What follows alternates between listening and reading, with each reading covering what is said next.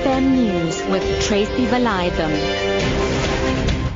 It's 11 o'clock a day. The National Assembly Rules Committee is currently sitting considering the subcommittee's proposals to strengthen the authority of the Speaker. This follows chaos that erupted in the Assembly during President Jacob Zuma's oral reply session last week. Chairperson Baleka Mbete says today's special meeting will only deal with the proposals. Mercedes Besant has more. The ANC in the National Assembly Rules Committee has welcomed one of the proposals by the Sub Rules Committee that disorderly MPs should be removed by unarmed Parliamentary Protection Service officers. ANC member of the Rules Committee, Mamoloko Kubayi, however, raised concern about what measures are taken in the interim to address the current disruptions in the chamber.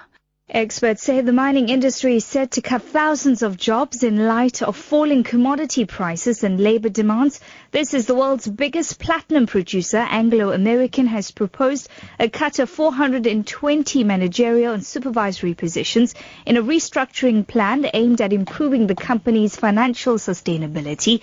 Labor expert Terry Bell. One Japanese estimation that came out earlier this year was that up to 185,000 mining jobs are likely to be lost in the next year or two. That's about 40% of all the jobs in the industry.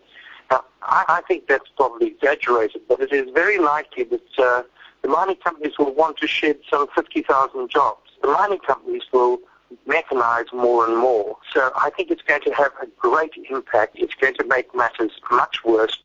A child has died last night after a fire broke out at the flat where he lived on the corners of Main and 13th Road in Roodepoort, west of Johannesburg. Here 24's Russel Meiring says the little boy is believed to have been between the ages of 6 and 9.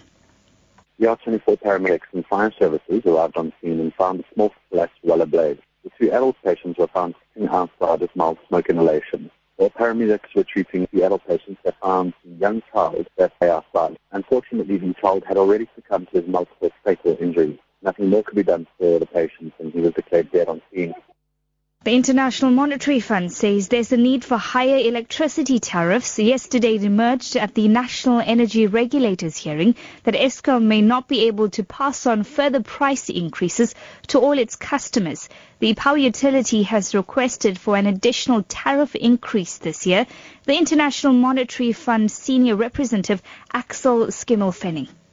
Eskom, as the power utility, needs to be financially sustainable. So the regulator has granted tariff increases going forward, and those are indeed targeted to ensure that Eskom remains financially sustainable. At the same time, also important that you look very carefully at the cost.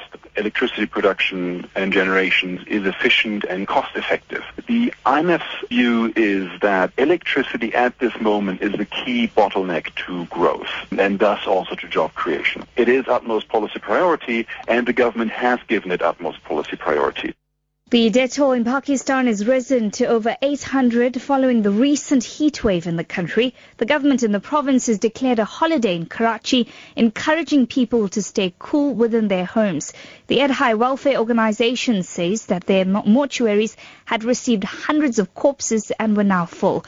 Officials have been criticized for not doing enough to tackle the crisis. The BBC's Shahzeb Jillani reports. At the beginning of Ramadan last week, the Prime Minister had promised uh, that power outages will be reduced, but in fact they increased. Uh, so in Karachi, where uh, heat index went uh, up to as high as 48, 49 degrees Celsius, just imagine that kind of heat. People were fasting during Ramadan, and there were prolonged power outages, and that is what uh, is being described as having aggravated the situation. Your top story this hour, the National Assembly Rules Committee is currently sitting considering the subcommittee's proposals to strengthen the authority of the Speaker. For Lotus FM News, I'm Tracy Valaydham. I'll be back with more news at 12 o'clock.